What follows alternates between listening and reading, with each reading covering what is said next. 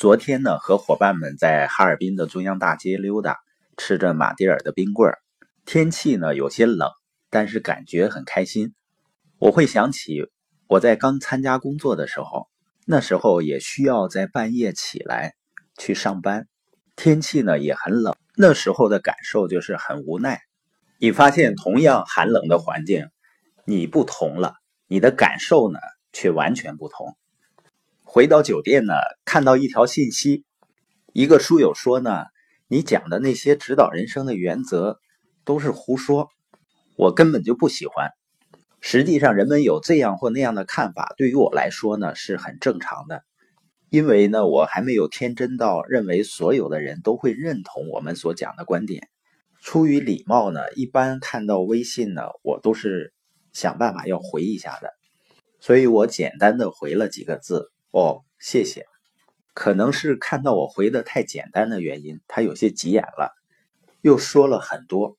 他可能觉得呢我太不虚心，而且表现的呢很无所谓的态度，所以我又简单的回复了他一下。我说呢，其实我对你是不是喜欢我讲的内容，我真的是无所谓的。我们讲这些内容的目的呢，是为了帮助你提升，帮助你成长。不是为了让你开心的，因为我是一个领导人，我不是一个小丑。我的人生目标呢，不是为了让你很开心、很快乐。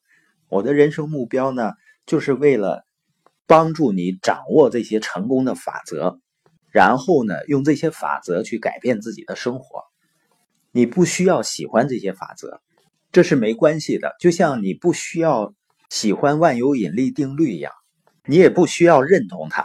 但是如果你爬到一个楼的楼顶上，从上面跳下来，不管你喜不喜欢它，不管你认不认同，几秒钟后呢，你都会买它的账。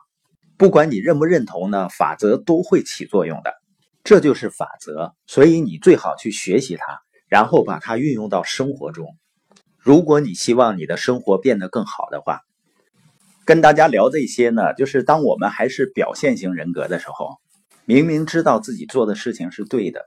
自己说的也是对的，但是呢，还会受到周围不认同的声音的影响。一个真正心智成熟的人，他一定是追求正确，而不是认同的。